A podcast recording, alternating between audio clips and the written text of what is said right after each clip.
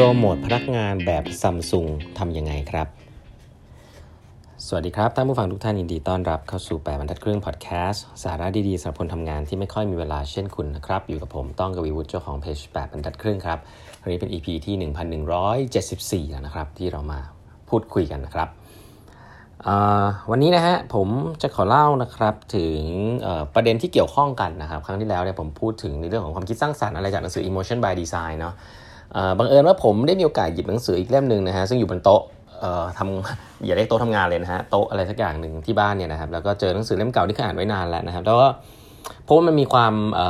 เนื้อหาในมุมที่ค่อนข้างสอดคล้องกัน ก็เลยอยากจะนำมาเล่าให้ฟังนะครับเล่มนี้เนี่ยเป็นหนังสือที่คนที่เป็น CEO ของซัมซุงนะครับซัมซุงอิเล็กทรอนิกส์นะครับเขียนไว้นะฮะคุณควานโอยุนนะครับทีนี้หนังสือเล่มนี้เนี่ยเขาเขามีเขียนหลายเรื่องมากเลยนะผมแนะนำนะสนุกดีนะครับ แต่ว่าเรื่องนึงที่เขาพูดถึงก็คือพูดถึงเรื่องความคิดสร้างสรรค์เหมือนกันนะครับเพราะว่าคุณควอนโฮยุนเนี่ยตอนที่แกเข้ามาในซัมซุงนะแกก็เป็นเด็กหัวสมัยใหม่ ไม่อย่าเรียกเด็กเลย ก็เป็นผู้บริหารที่แบบจบนอกหัวหัวใหม่สมัยใหม่อะไรเงี้ยนะครับ ก็เจอปัญหา culture ของเกาหลีใต้นะครับ ก็อาจจะพอนึกภาพออกนะครับใส่สูตรแล้วก็มีไฮรักีเยอะๆนะครับประชุมทีนึงก็คนเยอะๆนะฮะแล้วก็เงียบๆนะครับผู้บริหารหัวโต๊ะก็พูดเยอะๆนะครับแล้วก็คนอื่นก็เงียบๆนะครับซึ่ง ผมว่าไม่ไม่ไม่ค่อยเซอร์ไพรส์นะในเมืองไทยมีเยอะนะครับแบบนี้นะครับเอกชนก็เป็นนะครับ ยิ่งเป็นราชการนะเป็นก็จะเป็นเยอะด้วยนะครับหลาย ๆ ที่ครับเข้าประชุมกันทีนึง ผมเคยเจอนะฮะเข้าประชุมไปกับภาครัฐที่หนึ่งนะฮะประชุมมีคนเข้ามา 60 คนนะฮะนี่เป็นข้อดีนะฮะของการประชุมออนไลน์ครับแล้วก็ปิดกล้องครับเงียบๆมีพูดอยู่ประมาณคน 2 คนแล้วก็เงียบๆนะครับสิ่งเหล่านี้เนี่ย ผมว่าอย่างแรกเลยถ้าในเชิง efficiency นะเราก็จะงงๆว่าทำไมต้องเข้ามารับข้อมูลกันพร้อมเพียงกันขนาดนี้นะครับมันจริงมันเป็นการเสียเวลามากของคน 60 คนกับเวลา 1 ชั่วโมงนะนั่นคือเวลา 60 ชั่วโมงนะที่เสียไปโดยการมาฟังเรื่องเดียวกันนะครับ เพราะฉะนั้นแล้วสิ่งนี้ก็เกิดขึ้นกับกับบริษัทซัมซุงนะครับในยุคนั้น เพราะว่าการประชุมมีคนเยอะแล้วก็ไม่ค่อยมีใครออกความเห็นเท่าไหร่นะ สิ่งที่หนังสือเล่มนี้เนี่ยเขาก็มีพูดไว้แล้วก็เขาก็แนะนำนะในการปรับเปลี่ยนแล้วเขาก็ทำแล้วก็ค่อนข้าง work นะอันนี้อันนึงเลยอันอันนึงเลยที่ basic basic เลยนะฮะที่ผมอาจจะเคยแตะไว้แล้วนะครับ ก็คือเรื่องของการจัดโต๊ะนะครับ โต๊ะห้องประชุมเนี่ยผมคิดว่านะครับสิ่งที่สำคัญเลยเนี่ยโต๊ะเนี่ยมีผลต่อสภาพแวดล้อม และมีผลต่อทัศนคติของคนตอนเข้าห้องประชุมมาก ถ้าเป็นห้องประชุมแบบ physical นะก็คือโต๊ะกลมจะดีที่สุดฮะเอาแบบนี้ก่อนแล้วกัน คือเขาบอกว่าโต๊ะกลมดีที่สุดนะครับเพราะว่ามันไม่ได้มีบอกถึงสภาพไฮรักีต่างๆนะครับหนังสือนี้บอกว่าเขาไม่เคยเขาเขาไม่ชอบโต๊ะที่มันเห็นชัดเจนว่าใครเป็นหัวโต๊ะนะครับเพราะฉะนั้นเวลาคุณเข้าไปในห้องประชุมประเภทที่คุณเห็นหัวโต๊ะอะไอโต๊ะรูปตัว U เนี่ยที่มันเป็นกันเยอะๆเนี่ยอย่างแรกคือไม่ effective นะครับในเชิงของ collaborative environment แต่ถ้าจะมาเคาะโป้งโป้งโป้งโป้งครับแนวแบบเผด็จการหน่อยๆเนี่ยก็อาจอาจจะอาจจะโอเคนะ แต่โลกโลกยุคนี้บอกว่ามีติ้งแบบนั้นมันจะก็จะมีน้อยลงค่อนข้างเยอะครับโลกยุคนี้ส่วนใหญ่มันจะเป็นเรื่องการพูดคุยกัน แล้วก็ตัดสินใจร่วมกันประมาณหนึ่งพอสมควรนะครับเพราะฉะนั้นเนี่ยการจัดเป็นโต๊ะกลมนะที่ไม่มีไฮรักีก็ก็ดีนะครับ แต่ผมจะแชร์เพิ่มเติมนิดหนึ่งนะครับว่าส่วนตัวผมแล้วเนี่ยผมไม่ค่อยชอบโต๊ะกลมเท่าไหร่ในเชิงไฮรักีผมโอเคนะฮะแต่ว่าหลายๆท่านจะพอทราบครับโต๊ะกลมมันเหมือนโต๊ะจีนนะฮะคือถ้ามันเป็นโต๊ะกลมแล้วพอคนมันเริ่มเยอะเนี่ยพื้นที่ตรงกลางโต๊ะกลมมันจะไม่ได้ใช้ถูกไหม เชื่อไหมฮะหลาย ๆ ครั้งอะสิ่งที่ผมทำนะฮะก็คือไม่ต้องมีโต๊ะฮะนะไม่ต้องมีโต๊ะแล้วก็เอ่อยิ่งกว่านั้นไม่ต้องมีเก้าอี้ก็ได้นะครับ คือยืนล้อมวงกันได้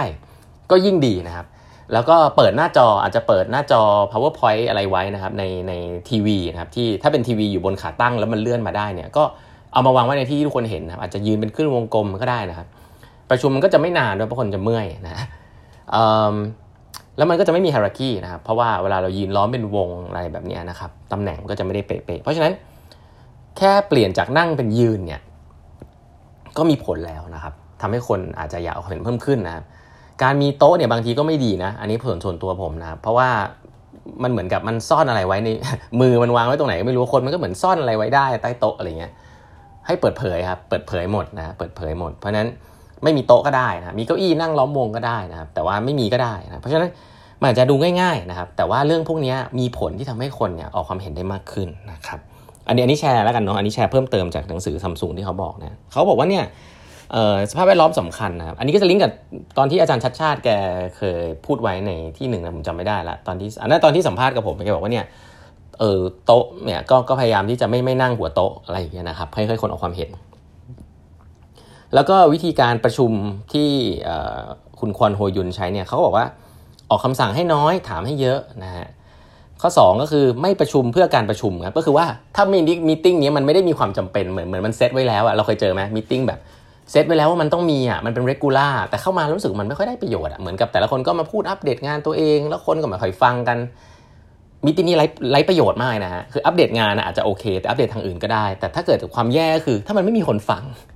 คือฟังฟังไปงั้นอะแล้วเดี๋ยวก็ไปคุยกันนอกรอบเนี่ย บางทีไม่มีประโยชน์นะเพราะนั้นตัวผมเองเนี่ยจะจะจะค่อนข้างเช็คอยู่ตลอดเวลา ก็จะพยายามจะบอกทีมนะว่า meeting เข้ามาเนี่ยไม่ใช่แค่ออกความเห็นนะ ต้องฟังคนอื่นด้วยนะครับจริงๆความยากความยากอันนึงนะครับในการประชุมออนไลน์สำหรับผมนะคือการ ensure ว่าคนฟังคนอื่นหรือเปล่า เพราะว่าตอนอยู่บ้านเนี่ยถ้าเป็นออนไลน์นะแล้วสมมติแม้ว่าจะเปิดกล้องก็ตามเนี่ยการที่จะ confirm ว่าเฮ้ยคนคนนี้สนใจใน topic ของเพื่อนค่อนข้างยาก เพราะว่า เพราะว่าตอนอยู่หน้าจอมันก็จะมองหน้าตรงๆกันออกมาหมดถูกไหมฮะมันจะไม่เห็น body language มันจะไม่เห็นท่าทางต่างๆ นอกจากหน้าเนี่ยจะยากผมว่าประเด็นนี้เป็นประเด็นที่ยังแก้ไม่ค่อยตกเท่าไหร่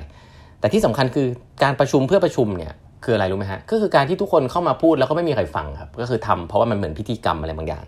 อันนี้ลองกลับไปดูนะฮะว่าจริงมันอาจจะไม่จำเป็นนะครับแล้วที่สำคัญอีกอันหนึ่งซึ่งผมว่าหนังสือไอ้ซัมซุงเนี่ยเขาก็พูดแล้วผมเชื่อเรื่องนี้นะครับก็คือเริ่มเริ่มประชุมตรงเวลาอันนี้แน่นอนนะ แต่สิ่งที่สำคัญอีกอันหนึ่งที่ผมจะฝากเสมอก็คือว่าให้เลิกประชุมให้ตรงเวลาครับ เริ่มประชุมให้ตรงเวลาเนี่ย ใช้แค่ความดีนะก็คือมาให้ตรงเวลา คุณถ้าคุณไม่ถ้าคุณเป็นคนโอเคเนี่ยคุณควรจะมาตรงเวลา แต่ถ้าคุณสามารถเป็นประธานในที่ประชุม และเลิกประชุมให้ตรงเวลาได้ คุณต้องเก่งนะคุณต้อง facilitate meeting นะครับคุณไม่ใช่เข้ามาแล้วก็นั่งฟังคอมเมนต์ไปเรื่อยหมดเวลาแล้วก็ไม่สนใจว่า agenda วันนี้มันครบหรือยังคอมเมนต์ไปเรื่อยจนเวลามันเลยเงี้ยเคยเห็นไหม หัวหน้าเป็นเยอะนะ คือไม่ได้สนใจว่าวันนี้ agenda มีอะไร มีประมาณ8 topic แต่โอ้โหคอมเมนต์อันนึงก็ลากไปครึ่งชั่วโมงแล้ว แล้วหัวหน้าก็ไม่รู้สึกผิดเลยนะฮะคือไม่ได้แคร์วันนี้เขามีอีกทั้งหลายเรื่องนะครับแจกจะพูดอะไรก็พูด แล้วทุกคนก็แบบเงียบๆอะเหมือนเกรงใจหัวหน้าพูดยาวอะไอแบบนี้แหละฮะที่ทำให้ facilitate meeting ไม่ได้ครับแล้วหัวหน้าก็จะเป็นตัวการครับทำให้เลิกประชุมช้าครับแล้วพอเลิกประชุมช้าเนี่ยคนเบื่อนะฮะคนก็จะแบบโอ้โหต้องไปเลื่อนประชุมอื่นอะไรเงี้ย ราะฉะนั้นหัวหน้าระวังโลกนี้ให้ดีนะครับ ถ้าคุณคอมเมนต์อะไรนานๆ แล้วองค์คุณลงแล้วทำให้การประชุมมันช้านะคุณผิดนะฮะระมัดระวังให้ดีนะครับ ให้สนใจอเจนดาด้วยนะครับ เพื่อให้เลิกประชุมตรงเวลา อันนี้คือสำคัญมากนะครับอะทีนี้ของซัมซุงมีอันนึงนะฮะซึ่งผมแตะไว้ให้เผื่อเอาไปใช้นะครับหลายคนสงสัยนะครับว่าการการตอบแทนพนักงานเนี่ยมันมี 2 รูปแบบนะครับคือ performance pay performance คือ performance ฮะก็คือโบนัสนะโบนัส อีกอันนึงก็คือการโปรโมทใช่ไหม